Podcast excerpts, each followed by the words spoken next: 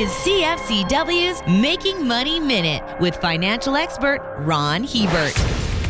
When cash going out to pay a company's dividend is equal to or greater than the earnings coming in, that's a big red flag. Too often, that dividend will have to be reduced or even eliminated to keep the company solvent and healthy. When this happens, shareholders become a big problem. They buy high dividend paying stocks to make up for the income they can't get from bonds and GICs. If that income looks like it's going to be reduced or interrupted in any way, they'll typically sell first and ask questions later. For more information, listen to our Making Money show hosted by Ron Hebert and Gord Whitehead at letsmakemoney.ca or cfcw.com.